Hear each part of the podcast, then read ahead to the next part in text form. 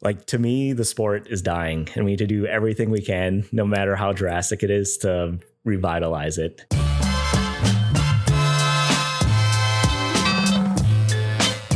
Welcome to Clock or Counter. I'm James Wiseman, and with me is Ryan Young.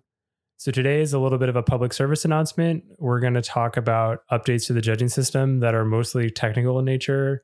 And Ryan has all the details, but I think it's more like setting up the system for the future and making sure that the technology and the coding is robust. But then for fun, we'll have a more free flow conversation about different kinds of judging systems that we think would be cool going forward. Um, but first, I have a quick update. Ryan, last podcast, mentioned the movie Oppenheimer. I went and saw it in the theater. And although the movie is not without a couple flaws, it's one of the best, just Hollywood, pure entertainment, big budget films I've seen in at least five years. Now, Ryan will say, but have I seen the animated Spider Man film, which I have not seen yet? And I'm sure will, will also blow me away. But Hollywood doesn't make a lot of original big budget films like this anymore. And it sounded like you loved it. I'm obsessed. I might go see it two more times in theaters, which is something I don't think I've ever done. I don't think I've ever seen a movie twice in theaters, but I really want to watch it again at least once because it was that interesting. It was like five episodes of Chernobyl until pushed into one movie. That's what it felt exactly. like to me. I mean, it also made me want to rewatch Chernobyl, which right now is probably my third favorite show I've ever watched behind The Wire and The Sopranos. But it was, I'm not, I'm kind of becoming a bit of a film nerd. And definitely while watching the film, I thought, I wish I had a movie podcast. But the problem is, I'm a freestyle expert and not a movie expert. So no one really wants to know what I think about movies. But this is one of the first times I watched a movie and whether it's because I'm learning more about movies or it was just this masterful, it was the first time I noticed all the non obvious things like the editing and the sound design. The editing of this movie is incredible. There's four different timelines, and the cuts between them are so rapid and fast. And yet the whole movie makes perfect sense. Okay. You know exactly what's happening at all times. I have one comment about that. So the black Okay. and white timeline, the frame rate is in whatever 60 or 120 FPS. Did that bother you? I didn't notice that. Although I will say the film is supposed to be seen in 70 millimeter IMAX, and there's only a few 70 millimeter IMAX theaters in the country. I'm not sure there's one near me. And also, even regular IMAX has sold out for a while. So there's some aspects of not to use the same word twice, but aspect ratio and frame rate and other things that might be different because I saw it in just a regular movie theater that might be different in IMAX. But I actually usually notice that kind of thing because we learned the hard way when we first started making freestyle videos about what happens if you use weird frame rates. But I didn't notice anything like that in the black and white timeline. Okay. So for you, it was really noticeable. Yeah, I'm like, this is supposed to be old footage because it's in black and white, but it's so it's too smooth. And I'm like, this feels wrong in my brain. Well, that's interesting. I didn't take it as it's in black and white to show that it's old because that was actually the black and white timeline is probably the most recent timeline Yeah. in it. And it's the color timelines that are the further back in time.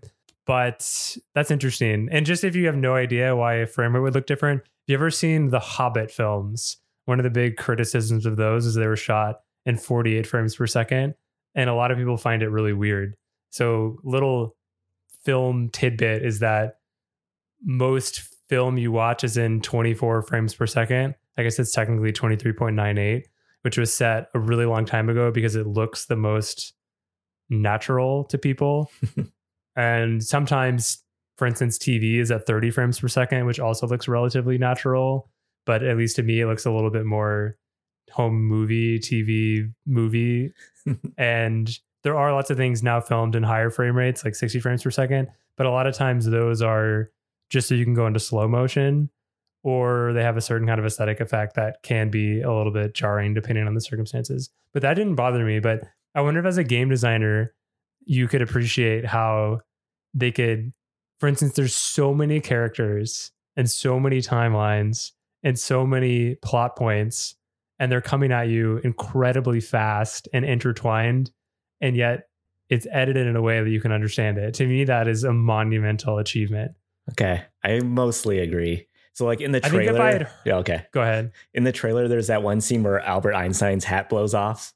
Yeah. Like that scene in the movie, I had no idea when that happened until the end of the movie. Well, that scene actually came up three or four times in the movie, Yeah. and they kept coming back to it because it was kind of an interesting plot point. But I have a thought on that that I'll come back to. But I think if you had told me ahead of time that it was a movie that had four different timelines going back and forth, I probably would have rolled my eyes and thought, I'm probably not going to like this. I didn't love Inception, and there are aspects of Christopher Nolan films that I really dislike. But I think this time he nailed it and he got it right. But one thing I will say to anyone on the fence about it, I think the trailer for the movie does it a great disservice. I think the trailer makes the film seem like this old school biopic. Look how great we are. We built the bomb and won World War II. And Matt Damon is all over the trailer. And then when you watch the film, it's a much more nuanced, complicated portrayal of not necessarily just one person, although it's called Oppenheimer and obviously he's the main character, but it's about really this bigger project and what it meant and this complicated person's role in it and his complicated feelings about it. Mhm. Otherwise, there's lots of things you might not like about it. I don't know if it necessarily has key like I think one criticism people will have out of it is they will assume a certain moral standard that it's deploying and disagree with it. But I actually think it's pretty open to interpretation what it's trying to say about the bomb and its role in history. I think it presents a few of the different sides and it's mostly from the perspective of Oppenheimer. And one theme of the movie is that, not to spoil it or anything, is that no one, including maybe Oppenheimer, was really sure about what he really thought about it and what it meant in the future. But at the very least, I don't think it's pro nuclear weapon for what it's worth. Um, anyways, that was more than anyone wanted to hear about a movie on a Freestyle Frisbee podcast, but you brought it up last time and I did see it. And so I will do a, a bad podcaster trope, which is to try to shoehorn our movie discussion into our freestyle judging system discussion to say that just like in Oppenheimer, the freestyle judging system is a collective effort of a lot of people who aren't totally sure how it's going to work out when it's done. So tell me where we're at in the judging system. Uh, it was I want to say a little bit of a surprise to me that you wanted to talk about it because the judging system isn't a subject of much conversation right now. But it sounds like you made some updates to let's call it the background functions of the judging Okay. system that you want to tell everyone about. I feel like I gave you the wrong summary before we started because I'm going to talk about something not what you just said. Okay. But the what we have now is just one small piece of what I think it should be. And okay. I want to talk about like all the other pieces. And we should start by saying this is what I think personally should evolve into and not what like the FPA is doing or whatever. But Mhm. just to because I hear a lot of judging system talk like at parties and it's always framed in this narrow framework and like but it's so much bigger than that. So I just wanted to tell what I think the size of like the judging system should look like. Okay. I'm terrified about what you're about to say, but hit me. Okay, I've told you this before. Okay, so we have the judging system, but I think we should build a system around the judging system that manages the judging system. So, what I mean by that is this is done in a lot of video games that are updated over time. So, like World of Warcraft or any competitive game like Counter Strike, or what's like a really popular game that people know? League of know. Legends. League of Legends, yeah, they do this. So every year, League of Legends releases a patch, and there's like, I don't know, like a million rules that make League of Leg- League of Legends League of Legends that year, and they change like 500 of those rules, and it's a completely new game every year, and all the pros have to relearn how to play League of Legends. And this does several things in that environment. One, it keeps it fresh. So like if you've been playing League of Legends for 10 years, it gets pretty boring. And I think if you've been playing freestyle frisbee for 10 years, you kind of have the same has the same effect. Like there's only so much you can do and like once you've done everything like you can run out of things to do. And so Okay. You're making me super nervous, but keep going. so what video games do to combat this is they release patches and they make versions kind of like how we have the 2020 judging system but every year league of legends releases this huge patch and makes the game fresh again and everyone has to relearn what are the optimal strategies. And it's does multiple things. It's like i think overall it's healthy for the sport because when it puts all the pros in an uncomfortable state and they have to relearn and when they're learning they're adapting and they're like building on their skills over time and they're just getting better and better so like for one the pros just get better because they have to like learn how to do something slightly different every year and get really good at that but it's not like they forget everything in the past like maybe it'll change back and they'll have to use something they learned back so it forces adaptation and so I think we can Okay. bring that same thing to freestyle.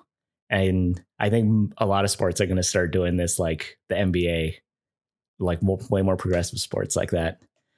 So, what I would suggest for us is because we have a smaller community and we move slower, we have a two year cycle.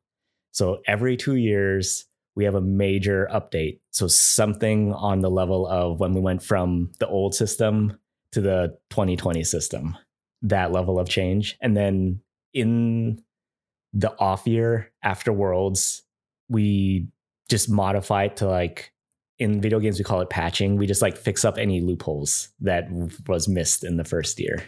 And so it gives people two years to adjust to the new system and really optimize their game for the new rules. And every time it changes, everyone is going to have to like adapt a little bit and adjust their game. Woof. I mean, this is why sometimes it's so hard to be your friend, Ryan. I, in theory, love the idea. I think I agree with, I don't know another way to say it. I totally agree with the idea. And if I thought it were feasible and that most importantly, people would be excited about it, I would get on board. But I think there's a couple problems and I'm thinking out loud. You totally, you're totally throwing me for a loop here. One, I just think about the pain and suffering to go to the 2020 judging system. Uh, and There's so many meetings, so many tears shed, and for better or worse, just like it seems in any political process, there are a lot of people who just want to hold on to what we have and don't want to try something different for some good reasons and some bad reasons. Some reasons I agree with, some reasons I disagree with. So I'd get really nervous about trying to do something like that every couple of years and the amount of work that would go into it. Now I'll pause on that point and say, if you and I are building the Ryan and James North Carolina State's judging system, I would sign up for that right now because we're in charge of that. We don't have to bow to anybody's will on how we judge our own tournament. But once you get the FPA involved, it becomes this really bureaucratic thing. And that's, I don't love that it's like that. And I wish it were different. And I wish just the way our sport is organized, we're a little bit, I don't know, I don't want to say better, but it's just like kind of troubling how difficult the political process is in our sport, given how small it is and given how close everyone is. I mean, maybe that's the root of the problem that sort of everyone is involved in the political process and it has become almost like a direct democracy. And when people disagree about FPA political decisions, it creates lots of personal animosity because of the closeness and tightness of our community. So all that is a problem. And I think you might say something like, and I don't want to over Ryanize it, but this is, I feel like what someone, this is what like someone will come up to me and say, this is what Ryan's doing. People will say like, oh, like you're just pushing your agenda on the FPA and holding them hostage or whatever. And there is, I have that concern because I think the FPA, we sort of depend on this system and you. And so if we, if we, if you say like, this is how you're going to do it and you won't do it otherwise, I don't know. It's just really tough because I understand both sides. I understand that you don't work for the FPA and you don't work for the members of the freestyle community, and we can't make you do stuff.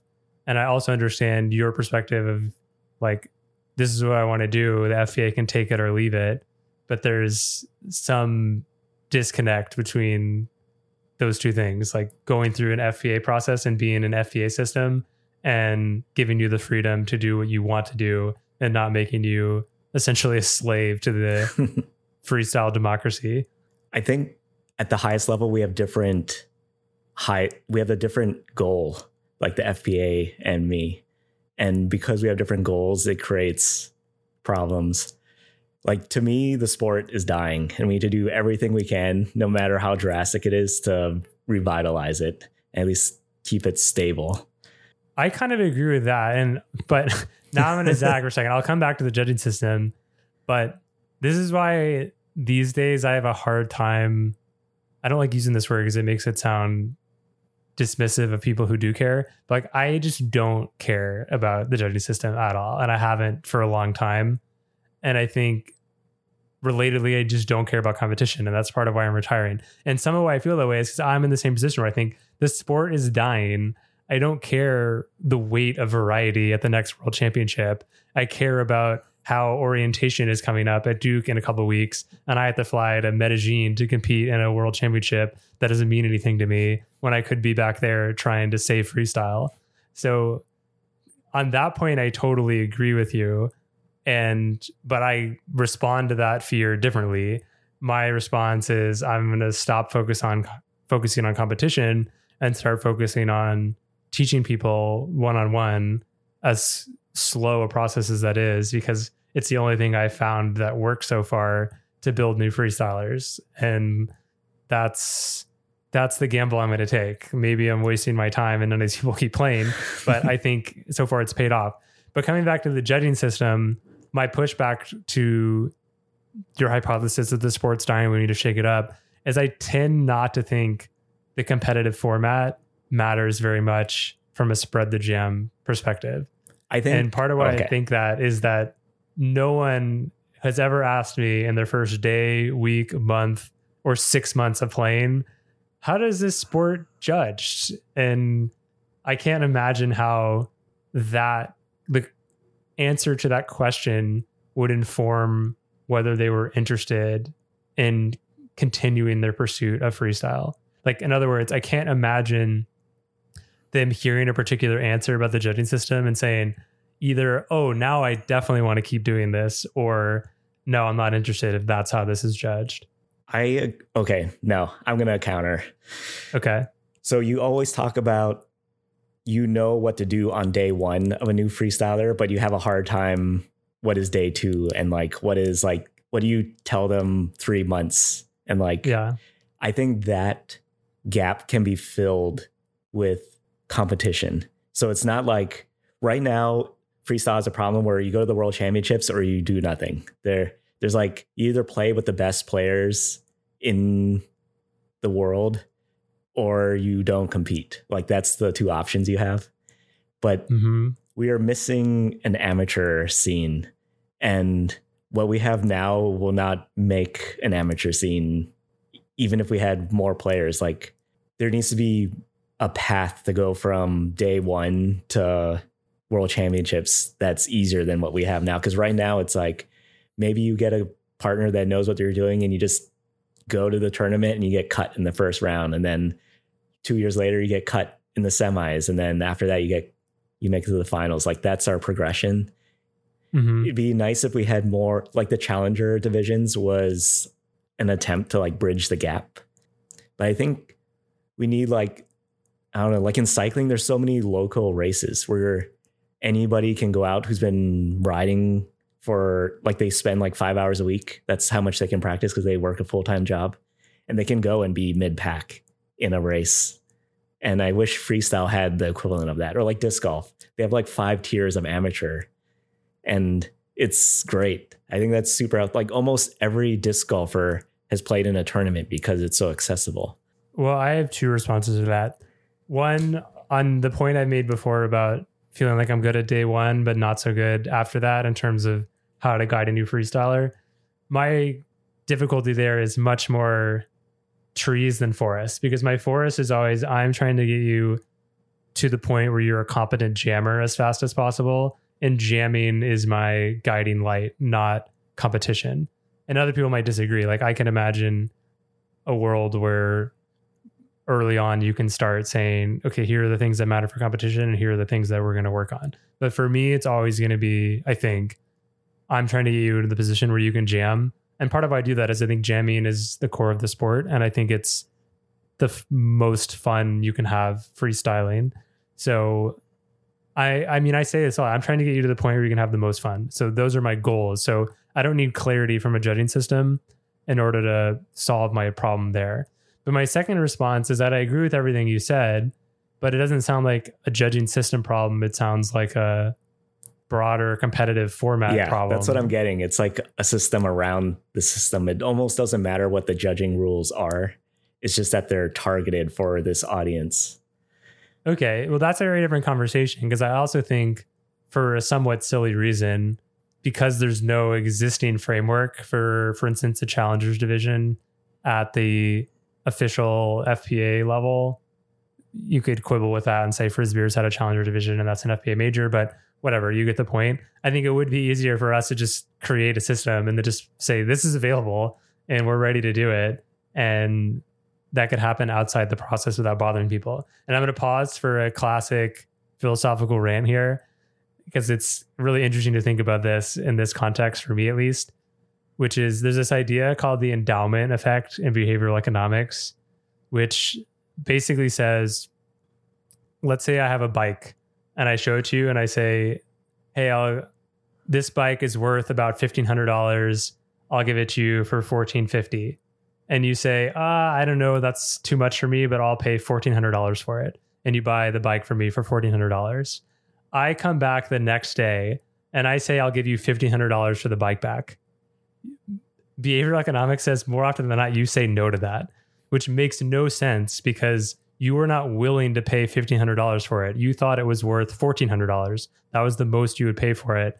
And yet, uh, the minute after you have it, it is worth more to you than when it was given to you. So the reason why I think about this is it's interesting to me that it's almost impossible to change the current FPA system because there's so many headwinds about it and people are so attached to it.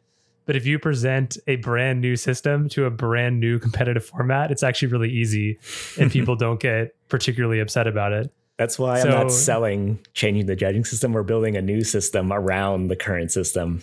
Well, yeah, it's kind of like classic rebranding, right? Yeah. Like you have a big problem with your existing product and there's all these emotions about it. So you're like, hey, it's new Coke. Like it's a totally new thing.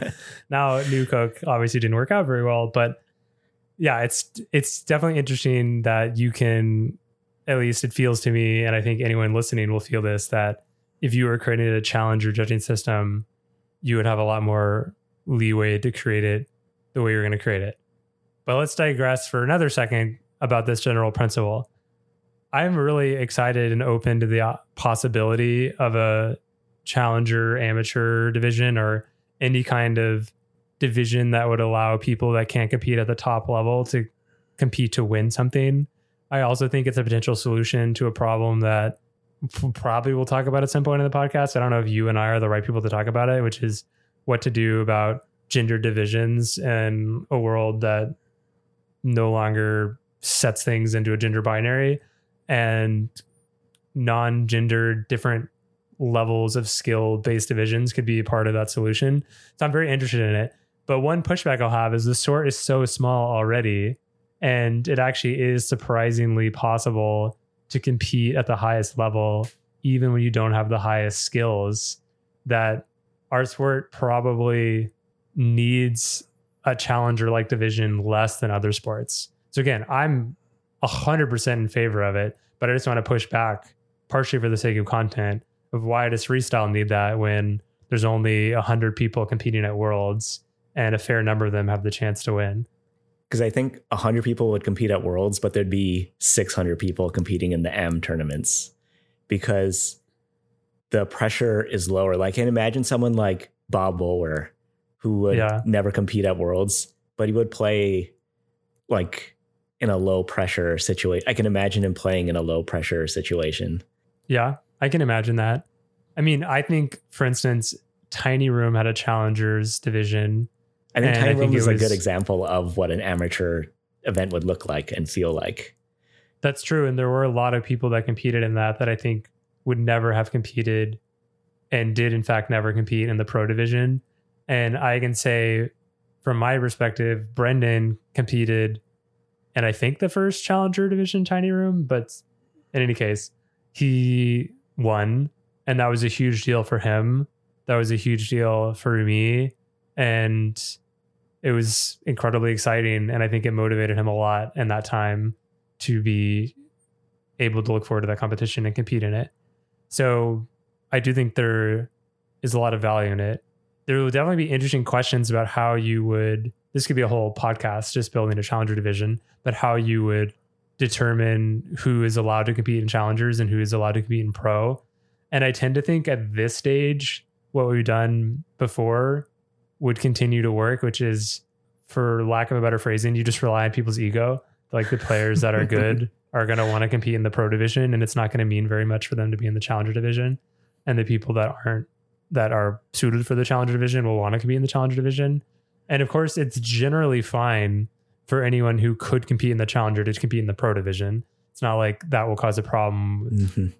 until the tournaments are too big a problem i would love to have that we need to start kicking people out for time reasons but i guess there's a theoretical problem of some somewhat ironically humble pro player who decides to compete in challenger division and just dominates. But I can think of several ways to deal with that, Mhm. including the new rating system, especially. Yeah, sandbagging is the biggest problem, but I don't think it's as big a problem as most people say it is. Yeah. No, I agree. I mean, just keeping people out that don't have world titles is a pretty good start. yeah. it's actually I think it's surprisingly hard to go by rating because I think there are lots of players with high ratings that actually would be relatively well suited for challenger. But I'd have to think about that. Yeah. It might be an or test where it's like if you've won a world title or you have a sufficiently high peak rating or something, you can't compete in the challenger division. But I'd have to think more about it. I mean, one interesting thing to me, this I almost shouldn't say this. I'll probably regret saying it later. But when the new what did it, what is the initiative to help fund people go to worlds called? New Year, New Jammer, New Year, New Champion. Something like that. Yeah. I was really excited by the idea because it was sort of pitched to me. I mean, there's some things about it that I have complicated feelings about, but like I was excited about the part of it where it was supposed to be newer players that weren't necessarily top skilled, but then the only criteria was you couldn't win a world title.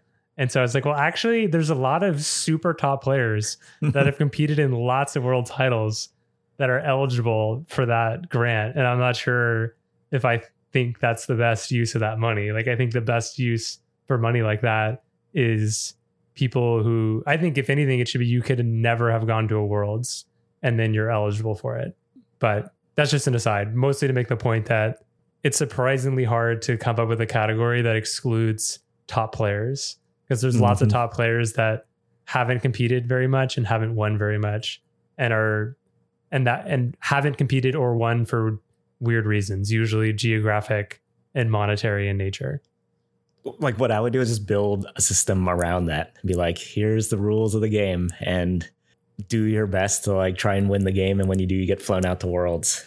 okay well let's go no matter what remind me i want to come back to this first principle where you were really scaring me about all the phone calls i was going to be fielding on your behalf about you going rogue to change the judging system but i do want to talk about if you were building a challenger category or judging system what would you want to change that you think would be uniquely well suited for challengers and amateurs specifically I'd probably get rid of execution and make Yeah. it way more forgiving in general. Like, I don't know if that's what I would really do, but make it more forgiving. That would be the goal. And make it so the see it'd be like right now, the sport kind of feels like bowling, where if you don't get a strike, it's a mistake. But I want it to be the Mhm. other way where like you knock down five pins. That's awesome. I Like I, want it to be the judging system to reward it that way.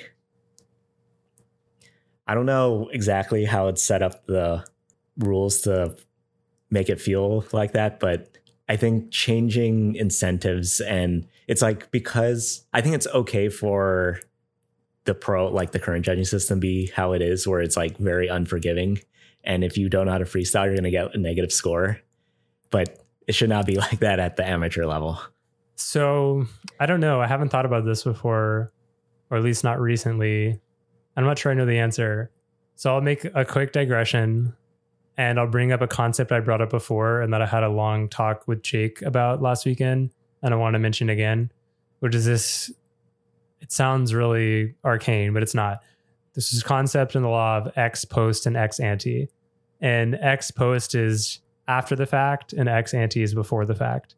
And the reason these concepts are used a lot in the law is when you're making a rule or a decision, you have to consider what is the impact on something that's already happened? Like, how well does it adjudicate something that already occurred versus how will it impact people's behavior in the future? And there's oftentimes a mismatch between those two things, which makes it difficult at times to decide a rule. So I've talked about this in the concept of a judging system because to me, one thing that I value, I think a lot more than other people, is the ex ante factor of how will this affects people be how will this affect people's behavior. And I want to I tend to want a judging system that positively impacts people's learning behaviors in freestyle, that teaches them that f- incentivizes them to learn the right kinds of things. But I think the majority of people are much more ex post, where they care did the judging system best judge how well these routines performed relative to each other? so that's a So fixed again- mindset yeah It is a fixed mindset. And it- it's, I have a feeling there's people who are struggling to understand what I'm meaning. So let me give you a concrete example and I'll use yours. Like, let's say we got rid of execution in the amateur division. So just pick a random worlds that let's say the 22 2022 worlds just happened. If you were looking back at all those routines, you might say, well, execution really matters. That team dropped it 15 times. That team dropped it five. The team that dropped it less should be rewarded for that. Ex post, that team performed better. But if you think about a challengers division, ex ante, that means that people going forward have to really work on and consider the execution, and they might be less willing to go for harder, more inventive moves, and they won't be incentivized incentivized to learn new hard things. They'll be incentivized to master a safe type of play that minimizes execution risk. So again, like it might be ex post a great idea. Execution might be the most important thing ex post. Like how I felt about your routine is heavily influenced by execution. But ex ante, I might fear that if we overweigh execution, it influences how people learn and how they play in a way that I don't like. And those are intention. Now, that was a hypothetical because I actually want execution to count more because I want to incentivize catching behavior. And I would love and I'm always seeking a balance to reward execution while also rewarding difficulty. And it's super hard to balance those two things. And there are a couple of different ways to do it. But I'm not sure, and I'm genuinely not sure how I feel about getting rid of execution for challengers because, on the one hand, like I'm saying, I think catching is the most important thing in the sport, in my view, deciding whether I fully believe that. But I think I think if you put a gun to my head and said what, what's most important about a freestyle, I would say catching, flow, whatever. You can go bigger categories of things, fun, flow, whatever. But I just mean like in terms of judging the ability of freestylers, like what is the most important thing to me? It's catching. So on the one hand, getting rid of that for challengers, I think what you articulated was a po- ex post analysis of saying like, well, I guess you were both, but it's sort of like you want people to be able to go out there and feel like they can explore and they're not penalized every time they do a single mistake. But I'm also thinking, how will that will that teach them to catch in the way that I personally prefer? Yeah, the, I think it's common to look at it backwards. So it's not you have to start at the intention. So your goal is you want people to catch, but do you want people to catch under the legs all the time or do you want them to catch guidances? And you have to make Exactly. that decision first. And because there's already logistical problems with the goals, and until you sort that out, you can't make the individual like execution rules yet. Yeah, and that's why sometimes it's hard to talk about any individual category by itself because they're all working in concert. And so, for instance, I think the current judging system's balance is difficulty is worth a lot of value, but so is execution. So it's way better to execute something more difficult. But there's this thing that I don't think we ever talked about that is also, I think, an ingredient that's missing from other people's understanding of competition. That if they understood this, it would help them better understand our perspective, which is, I think, basically in any sport, you can reduce every aspect of it to one single value that enables you to compare them. And let me expand that because that's a controversial statement.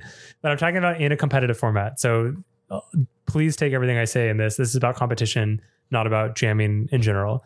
Like if you, I don't know a lot about baseball analytics, but one of my friends is a baseball sabermetrician, and so I learned a little bit about it.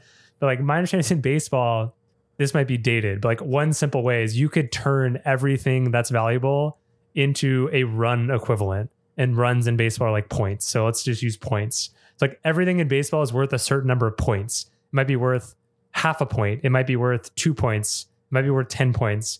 But like that thing, even though in the game doesn't translate to a point, it has the equivalent value on average to a point. Do I make sense so far, Ryan? Yeah. So like in freestyle, we like to say like, well, you're rewarded on difficulty and execution and AI and whatever, but all that matters is the number of points you have at the end of the day on your score sheet. And so when you're thinking about what you're doing, if your only goal is to win, everything should be distilled into its ultimate point value and you should take the highest point values available and ignore the rest. And the reason I bring this up is it's complicated to say, like, oh, well, like difficulty and execution are balanced because it's better to do something more difficult and execute well. It's like actually, like, the end of the day, none of that really matters. You just have to figure out, like, how much do I get from this move in each category, give it kind of a score, and then compare that to the next thing that you could do. But, and like, ultimately, if you're building a judging system, you have to think about how anything would be distilled once you consider every category to know what the judging system is doing. Yeah. Boy, that's that was like super complicated. Did you, understood what I was saying, though, at least. I understand, but that's step two. Step one is what do I want? Because when you're building a judging system, you determine what how thing like how many points things are. It's like a guidus gets so many diff, so many X, and so much AI right Yeah. now. But we can change that. But if you just change it because guidus was worth too much or too little in the previous release or version, you're going to get yourself into trouble. You always have to be like, we're going to make the sport more exciting, and we think Guidus is exciting, so we're going to give it more points. Like that's the direction it has to go. Yeah, and let me follow up on that and go back to kind of what you're calling the step one. So, one, to shove my post ex post framework into this, X, if you were building an ex post judging system, you would watch the last worlds and you would say, I'm going to build a judging system that ranks these teams the way I think they're supposed to be ranked. And you just apply that judging system going forward. And if you did that, you would find that it didn't work the way you thought it would because you wouldn't be factoring in how the changes you made to the judging system, while they worked for routines that already existed, they wouldn't, the judging system wouldn't account for the changes in people's behavior. And that is something that we tried to avoid in the 2020 system, but still it came up of like, oh, I didn't think that Daniel and Ryan were going to do 27 quick catches to themselves and that would completely break the whatever. Like things like that you can't always anticipate. And I think we came up with practical solutions, whatever. But like that's um an ex post problem. Now I'm working back to your point, so just bear with me. Point two is even if you had ex post and you said, like, I'm gonna look at the old routines and I'm gonna build a judging system that I think ranks those accordingly. Again, I think that's the wrong way to do it. But even if you did do that, you would have to have some framework in your head for why the team should be judged a particular way that would enable you to know how to tinker with the judging system. And that ultimately is the biggest problem of the sport, which is that not everyone agrees on the kinds of things we should value. And here's where I come back to your point, which is when you build a judging system, no matter how you do it, ex post, ex ante, or I should really say, like, I'm arguing some combination of both, but I'm more weighted towards ex ante. But no matter how you do it, you have to decide in some theoretical, abstract way here are the things that are important that the judging system should reflect or reward. And what you and I tend to agree on more than others is that we should reward things that we think influence people's behavior in a way that's positive. So the best part of building a system around a system handles this because what it allows you to do is not focus so much on the individual rules, but on like a, a process. So what I mean by that is every judging system rule set, like the 2020 system, expires. And because it expires, the amount of weight that setting a rule is is significantly less. And the important part becomes what do we want the next two years to look like and what do we want to incentivize? And if we make a mistake, we learn from that and we do better the next two years. And we will just constantly get better and better.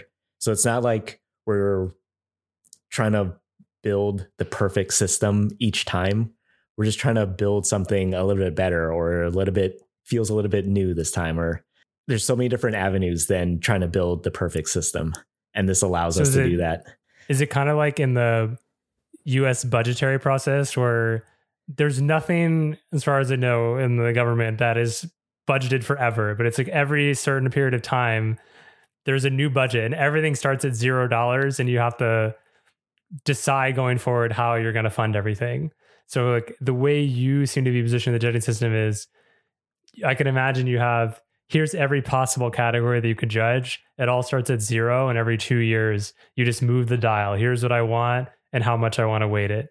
Something like that. Something like that. That's a little, yeah.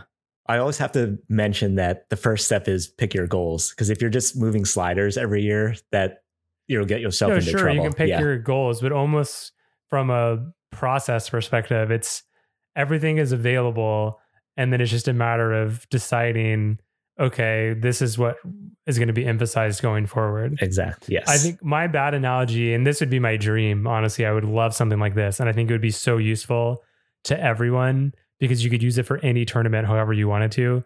Is I I think about this is a classic. I'm going to take a long time to get to my point, but but I remember when Warcraft 3 came out, one of my favorite games as a kid because it introduced me to Dota, which we've talked about a long time. And this is actually related to Dota because it's kind of why Dota exists. Warcraft 3 came with a map editor, which was the most incredible function I'd ever seen as a kid. The map editor essentially let you edit every single component of the game. So you could open up the map editor and you could change, I mean, you could change each character's every single attribute how much damage they did, how much health they did, what their turn radius was, what their movement speed was. You could move every tree, every rock, every everything. And it was really cool because essentially the game opened itself up for you to change it however you wanted. And two, it led to all it led to the creation of all kinds of other amazing games, including Dota, because people said, well, I'm just going to ignore all the Warcraft paradigms mm-hmm. and I'm going to use the map editor to create something completely different. So in my perfect world, I could open up freestyledjudge.com and say create judging system. And then it would have maybe it would be categories. It'd be like go to the difficulty category and first selection I could pick phrase base, time block, or other. And then once you picked those, you could pick all these other options. And then you could just simply assign how much weight, or you could assign multiples, but it would just essentially be a big dialogue tree or decision tree where you could maybe decision tree is the wrong way to put it because you would want to be able to see something in a global view, but I just mean that you could create from the ground up very quickly a judging system. And so everyone think about the Berlin hat tournament. You could all sit together at noon and say, okay, the tournament's going to start in two hours.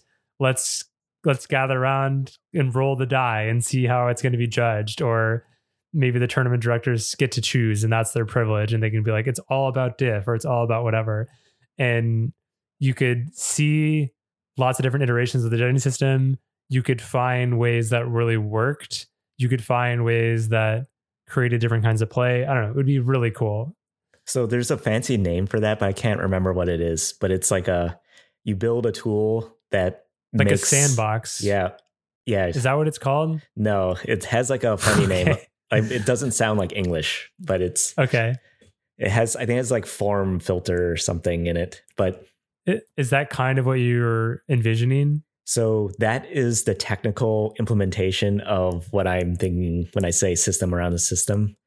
yeah So we don't, that's not a requirement because if you're only building new rules every two years, I can just rebuild the, like, there's a cost benefit analysis. Like, if you're only changing the system every two years, it's easier just to build one offs than to build this Yeah. sandbox.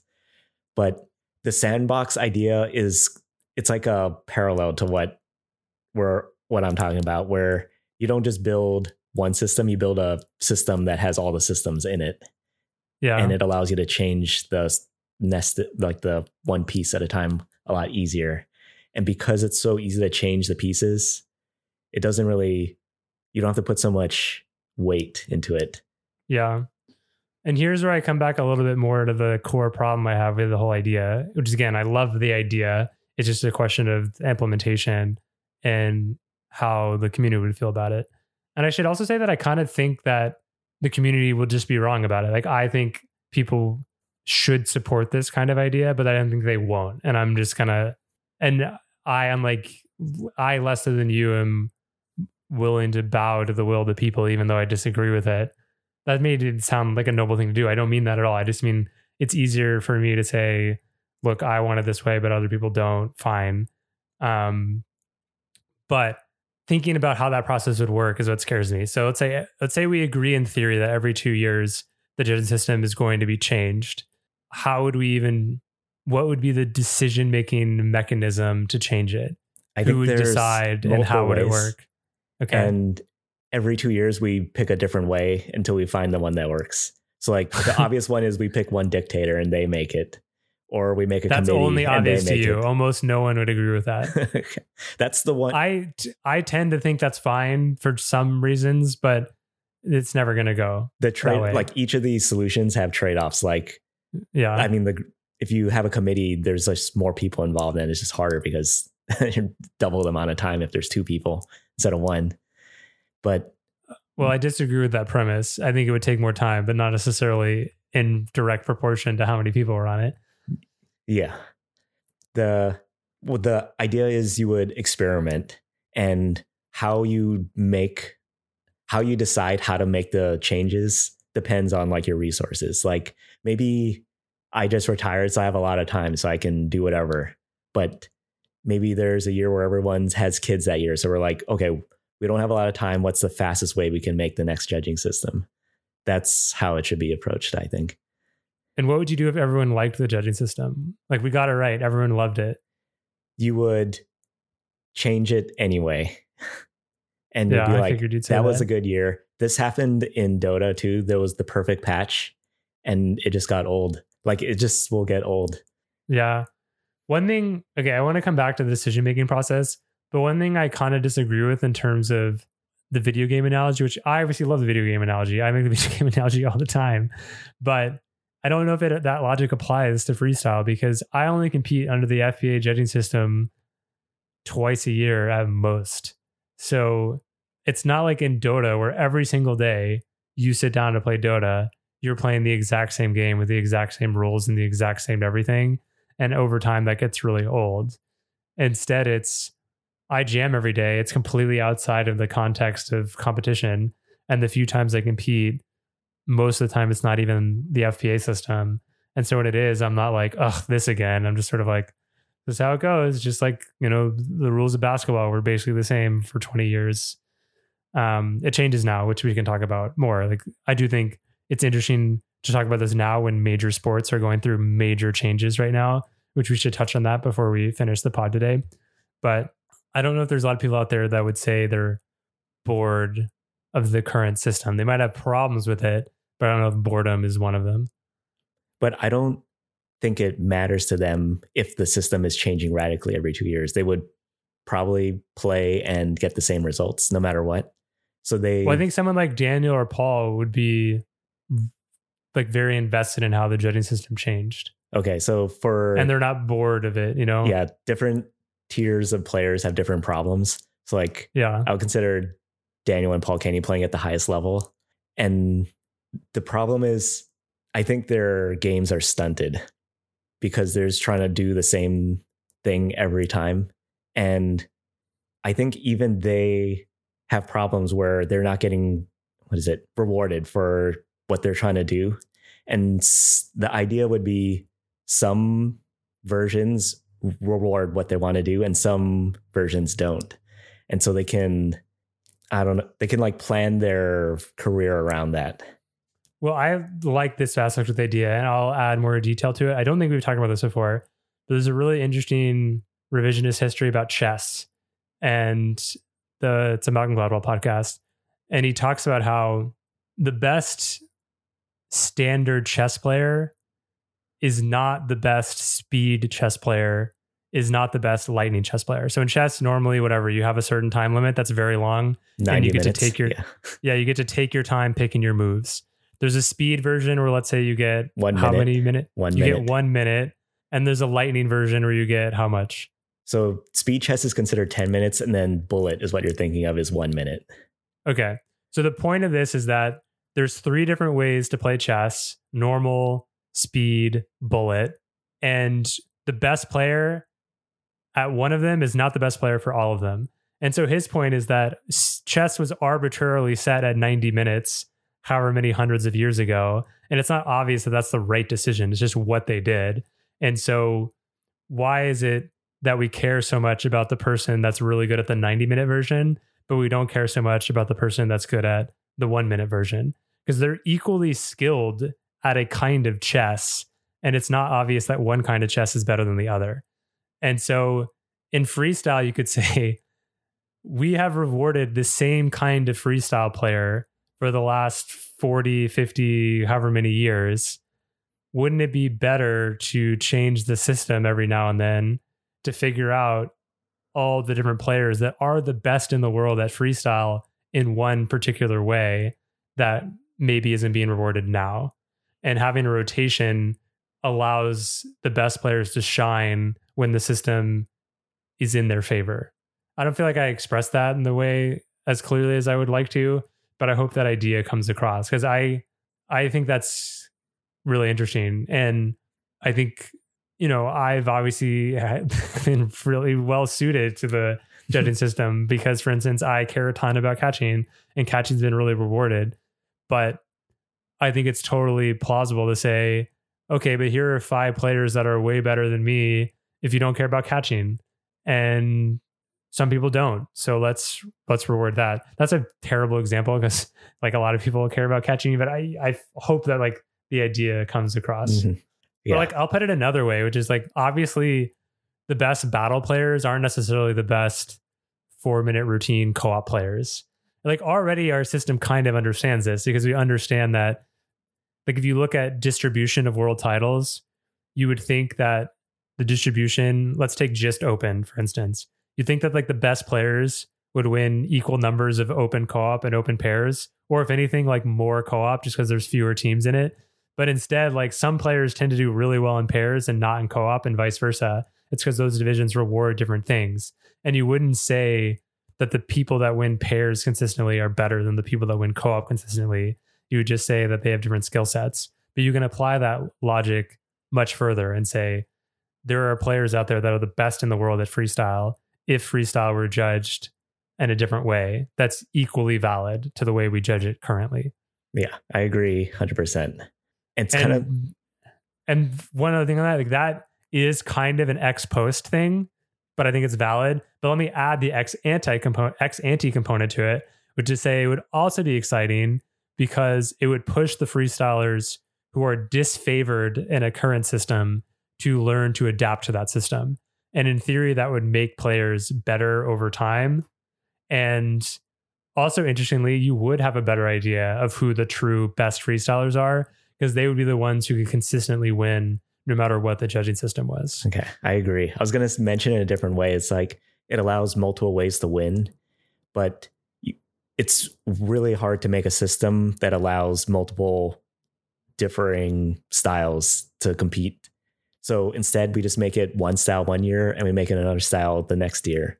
And that way, you allow two different styles to win, but the player who adapts can win both. But you don't have to adapt if you don't want to. You can just wait. Yeah. I also think one other just analogies in tennis, there are the major tournaments and they all have important different factors. Like one's on clay and one's on mm. grass and one's on court. And there are players that consistently dominate one of them and not the others. So Nadal is one of the best examples of this. He basically most of his wins are on clay and he's the king of clay, but he's not necessarily the best player in a larger sense because he doesn't do as well at the other tournaments. Um, I'm not a tennis expert, so sorry if I get any of that wrong, but I I really like that idea. But let me complicate it a little bit again and say something like one feeling I have is that you can make very big changes to the theory behind the judging system, but very few of those changes would dictate the way I play. So, in other words, I, I've tended to not care that much about what the substance of the judging system is because I just play the same way no matter what. And generally, this is something that's good for one system tends to be good for all of them. And so it tends not to be a problem. I think if the if you know the system can change or is going to change in 2 years, you can make more drastic changes and we have not made any drastic changes.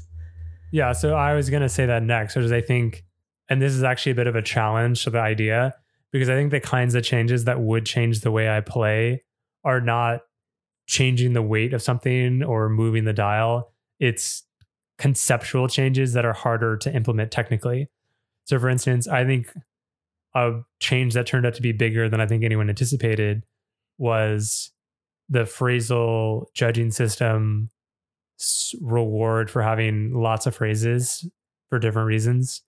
Um, that sort of changes the way I play, but I always favored having lots of phrases because it gave you a lot of benefits under the old system.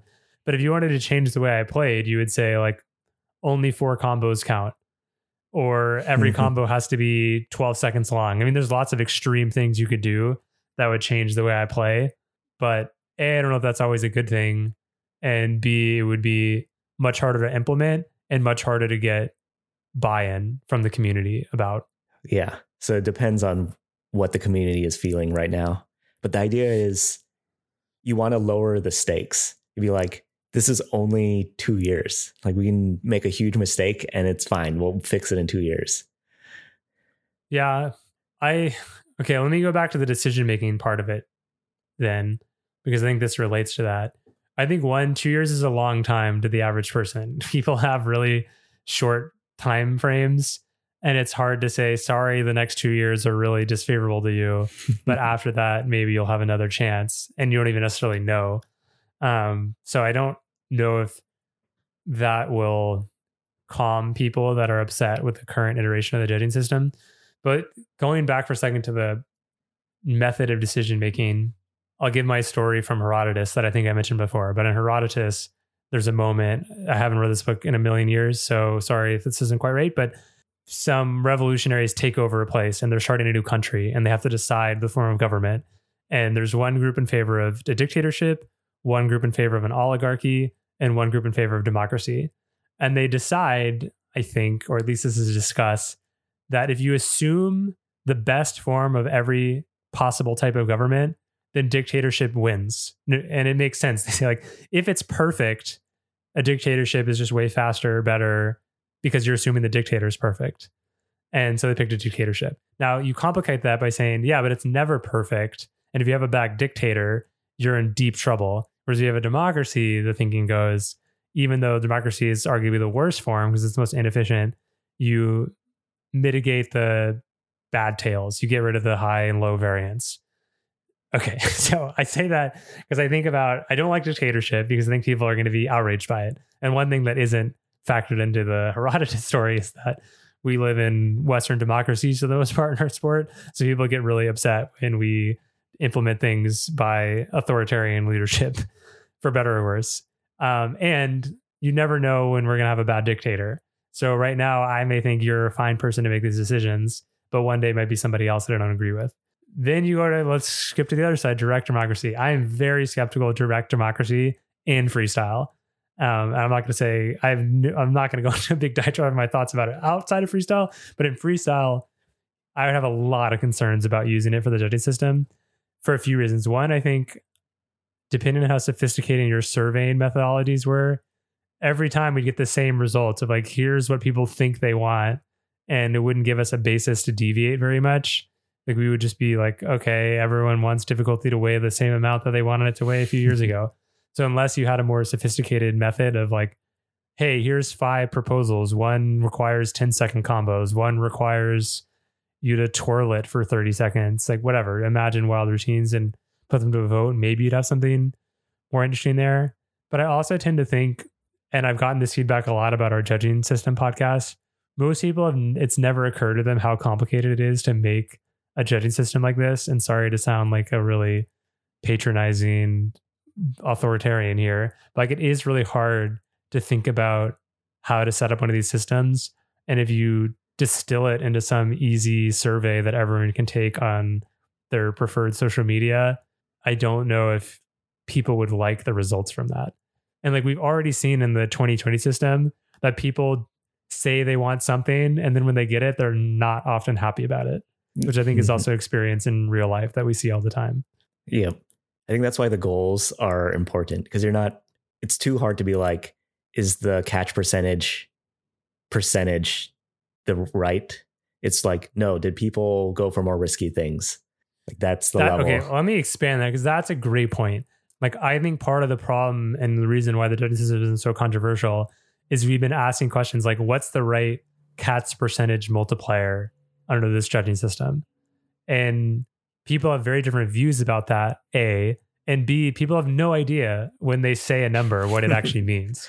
Like they may sound good to say 35%, but then when you see it, maybe you don't like how it actually changes the results. But it's a better question to just say, like, look, 45 is reasonable. Let's set it there and see what it's like for a year. And knowing that it is there and knowing to expect it is most of the battle for legitimizing the judging system. We all know that it's that rate. Whether that's a good rate or a bad rate doesn't matter because we're all playing by the same rules and we'll see what happens. Is that kind of what you're getting yeah, at? Exactly. Okay. Let me tie bow on the decision making thing, which is my preferred method of decision making in freestyle, which is the one we've in theory adopted. And it is the preferred method of every Western democracy I'm aware of. Just probably democracy in general. I just say Western because that's what I always hear other people say, rightly or wrongly and whatever. I have more experience with them. So sorry if that's kind of under inclusive, but um, we have a representative democracy, which is people vote on people who can make the decisions. And I do think it would be fine for the FPA membership to vote on three people whose job it would be to make the rules for the judging system going forward. And that seems like a totally reasonable thing to do. The problem is we do that process and then people get really upset with what the people they elected do and it's either just like we experience in regular life, the person you didn't vote for wins and does things that you don't agree with. And so you're never going to like what they do. Or even if it is the person you voted for, you sort of in your head assume they're going to do exactly what you would have done, but they might not. And in theory, they're also making better informed decisions and spending more time thinking about things than you could possibly do at home. So, anyways, I just I just wanted to tie a bow on that because I think that ultimately is the biggest problem to these ideas is that the decision making process will be controversial and probably upsetting to people. Also, wonder if you could, it would be better to have the next like th- three systems mapped out. The problem with that is then you can't adjust as well to like what went right and what went wrong with the current system. But at least you could solve the problem of I don't care what you tell me about the next two years if it's not in my favor because I don't know what's going to happen. After. I think it'd be like how we have bids for worlds multiple years in advance. And it'd be like, I'm going to yeah. go to that indoor worlds and that's the one I'm going to try for. That's what it'd be. You would have like high level, like the yeah, person. that would require though having a, yeah, but maybe it's something adjustable. Like here's the we're in the 2020 here's the 2024 here's the 2024 system set in stone. That's 2024 and 2025. Here's the 2026 preliminary system. Yeah. So you can put it on your radar and know about it, but it might change based on feedback to the old system. I think that would work. And just another sports analogy, this is kind of how F1 works from what I understand. I've never watched F1, but they have car requirements that change every so often. And in a sport that is literally how fast is your car, I'm oversimplifying, but that's super important. So how the car rules change wipe teams out. Like a team can be the best team in the world, then the car rules change and their car can no longer they no longer have the expertise to produce a car that can win. Hmm. And that's just part of F1. Like some years you're good and some years you're bad. And most teams pick their year. They say like, okay, we're not going to win this year or next year, but in 2025 when the car rules change, we're going to build our car for that year and we're going to compete in 2025. And that's just a part of F1 that I think seems really cool. And I would like that idea in freestyle. It'd also be cool to be like, I want to play with Ryan, but not in 2024. I need him in 2025 is when I want to play with Ryan. Yeah.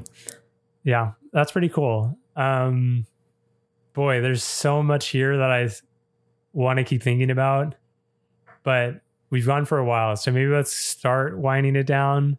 So there's at least two more things I want to talk about. One, I want to talk about how other sports are making really big changes right now and what that might mean for freestyle. And then two, I want to circle back to the ultimate question, which is I was totally blindsided by this topic, but I do want to talk about like, is this a realistic thing that could happen?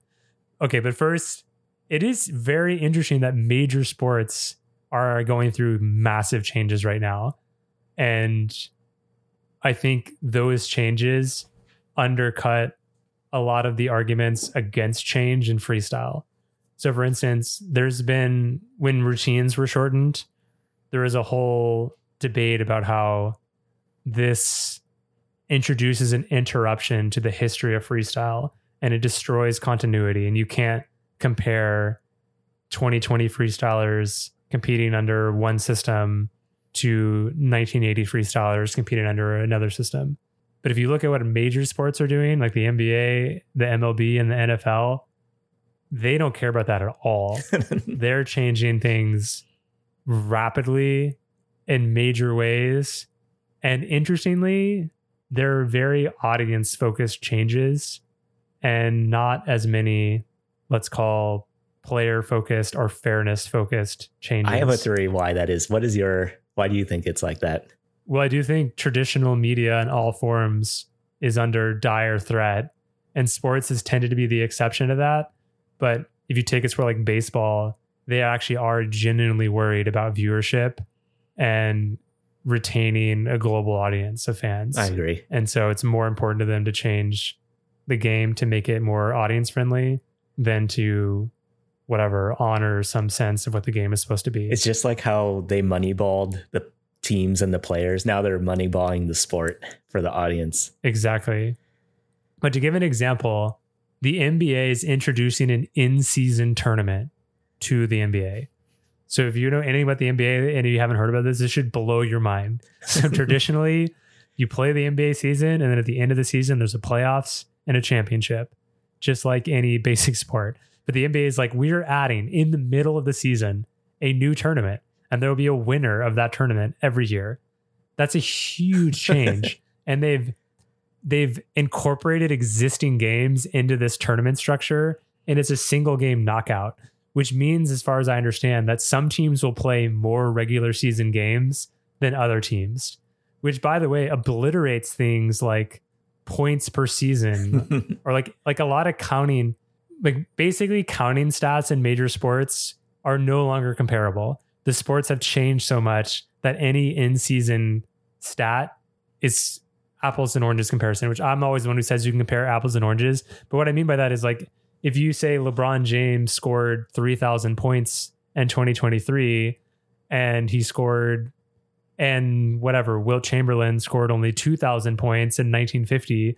Well, if in 1950 there was half as many games, then what Will Chamberlain did was way more impressive.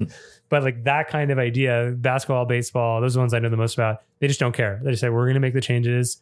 And what do we care that statisticians and podcasters have to talk a little bit more and think a little bit harder about what it means to do something in a season. But if they're willing to do that, I think we should be more willing and open to do that. But just to give you a few more examples of changes, baseball added a pitch clock. So now, for the first time in over whatever 150 years, when pitchers go to the mound, they have to throw the ball and under whatever it is, like 30 seconds. And it's shortened games by a long time. Like games are like two and a half hours now. They're way faster. Mm-hmm.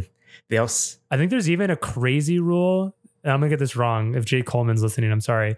Whereas if there's a tie game at a certain point, extra innings, they just yeah.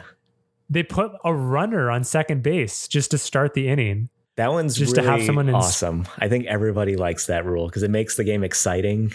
Because it's like going to sudden death in like a, another it's, game. I don't even know what the freestyle analogy would be like. If the teams are really close in point total, they have to play another round with a whiz ring or something. Yeah, it'd be like, like a battle. Like, you have to battle it out. If your points are within five of each other, the judging system wasn't accurate enough. So you're like, now it's time to battle. I guess what's crazy about it is they literally changed the mechanic of the game when it's tied. Like the game is no longer the same game you're playing. You're playing a fundamentally different game once it's tied which is like in a game like soccer, that's how they do it. You have penalty kicks mm. in soccer. That's a totally different game than soccer or football for the Europeans. Um, but imagine a sport that never had something like that and introducing it 150 years in, and they were willing to do that. And, anyways, you know, I just tend to be in favor of being a little bit more progressive in freestyle, which is a funny thing to say. Like, we're the least conservative sport from the outside imaginable but there is a lot of conservative and conservatism in freestyle that I think looking at other sports we can combat. Yep. Okay, but now like the real question, I'm gonna get a lot of angry calls about this. So I mean, how realistic do you think this is, and how meaning coming up with some kind of system that changes regularly, and how do you plan to go about advocating for it? For me, I just want to spread it around and talk about what we get out of it, like the pros. Like everyone gets a chance to win eventually. There's way more growth, things like that. And then hopefully at some point, the average is we should change it more often. And that's when we start looking for ways to commit to it. But I think it would be. Well, this is why. No, oh, keep oh, yeah. going. I think it would be too hard to implement this in the current, what do you call it? I don't know, environment where we have yeah, to like replace all the board members that agree and then like form a committee and that I think is unattainable. Well, I actually am glad you said that because I think this is a much more democratic buy-in seeking Ryan than I'm used to. And I think that is probably the right approach. And it does seem possible, but I actually think going back to something we talked about earlier, you creating the sandbox would be the best way to make it happen because the sandbox would be would enable people to do something like this at low cost for themselves and learn to love it. So if there was a sandbox available, the Berlin Hat tournament could use it every fourth every four seasons tournament. Every non FPA tournament could use it and people would get used to the idea that the judging system is fluid. It could be a way to advertise your tournament. Here's the parameters we're setting. Think about it when preparing or let's see how cool it is when the only thing that matters is AI and you don't get any points for difficulty or execution or whatever, you know? Yep. Okay, I have a question for you. You're the CEO of a tech company and you're outsourcing this technology to be built. What do you think the budget would be to build it? In real life? In real life, in dollars. I assume it would be millions of dollars. I think it's about a hundred thousand dollars. Really, that's it. Yep. Turns out I'm probably imagining something more complicated than you are, but yeah, I don't. That doesn't surprise me. I mean, there's so much work involved just to explain to somebody the kinds of parameters that we care about in freestyle. Oh no, we already did all that work. That's it. not accounted. You're outsourcing just the building part of it. So like basically, they just get a package that's like, here's everything we wanted to yeah, do. Just exactly. build it. Okay. Yeah, that's that's a lot of work. Yep that you would do.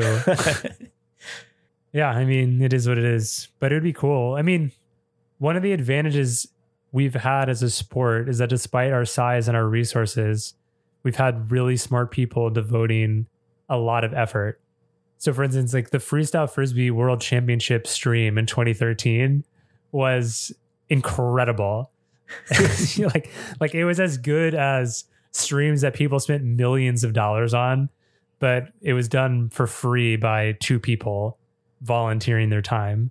And I think it would be within the normal freestyle framework to have a few hundred thousand dollars worth of technology powering our judging system, yeah. even though we're a sport with only, you know, hundreds of people competing regularly. And I don't know, when I retire, maybe I'll learn how to code and I'll be able to actually help you, but we'll see if that ever comes to pass. But I just really like like that idea.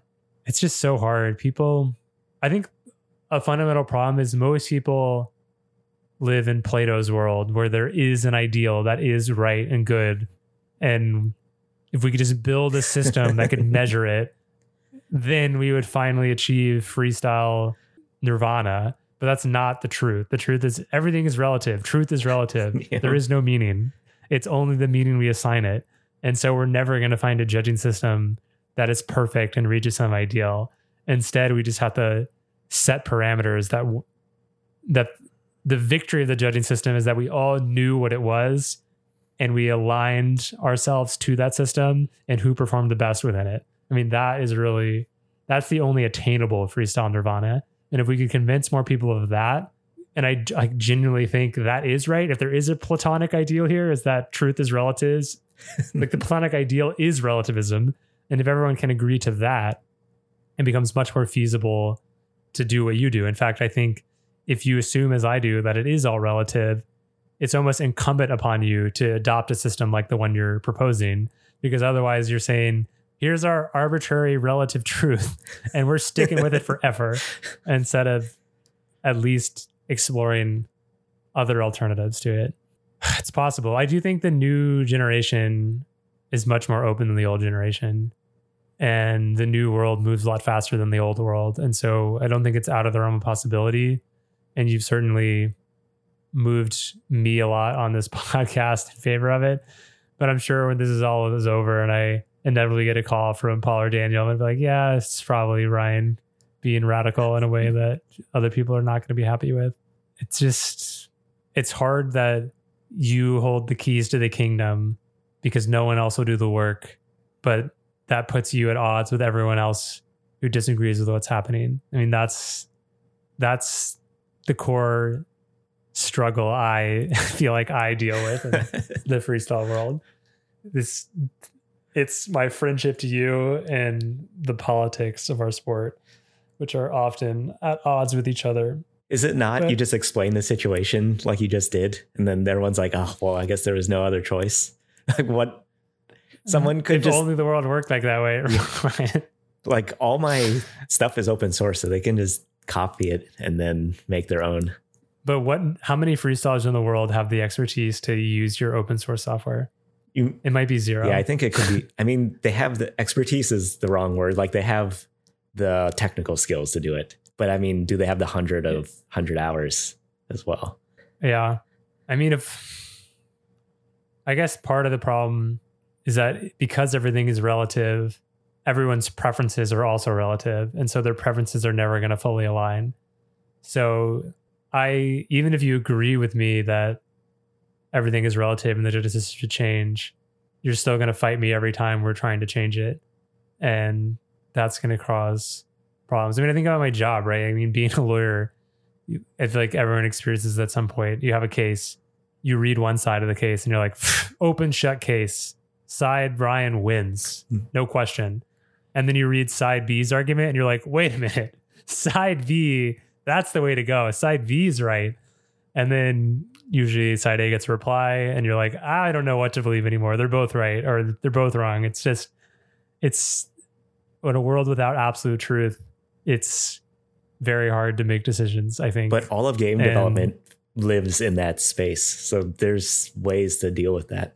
True, but games develop games benefit from the fact that they are games corporations living in a capitalist enterprise where there's no question about the decision making. It's Valve is in charge. They make the game.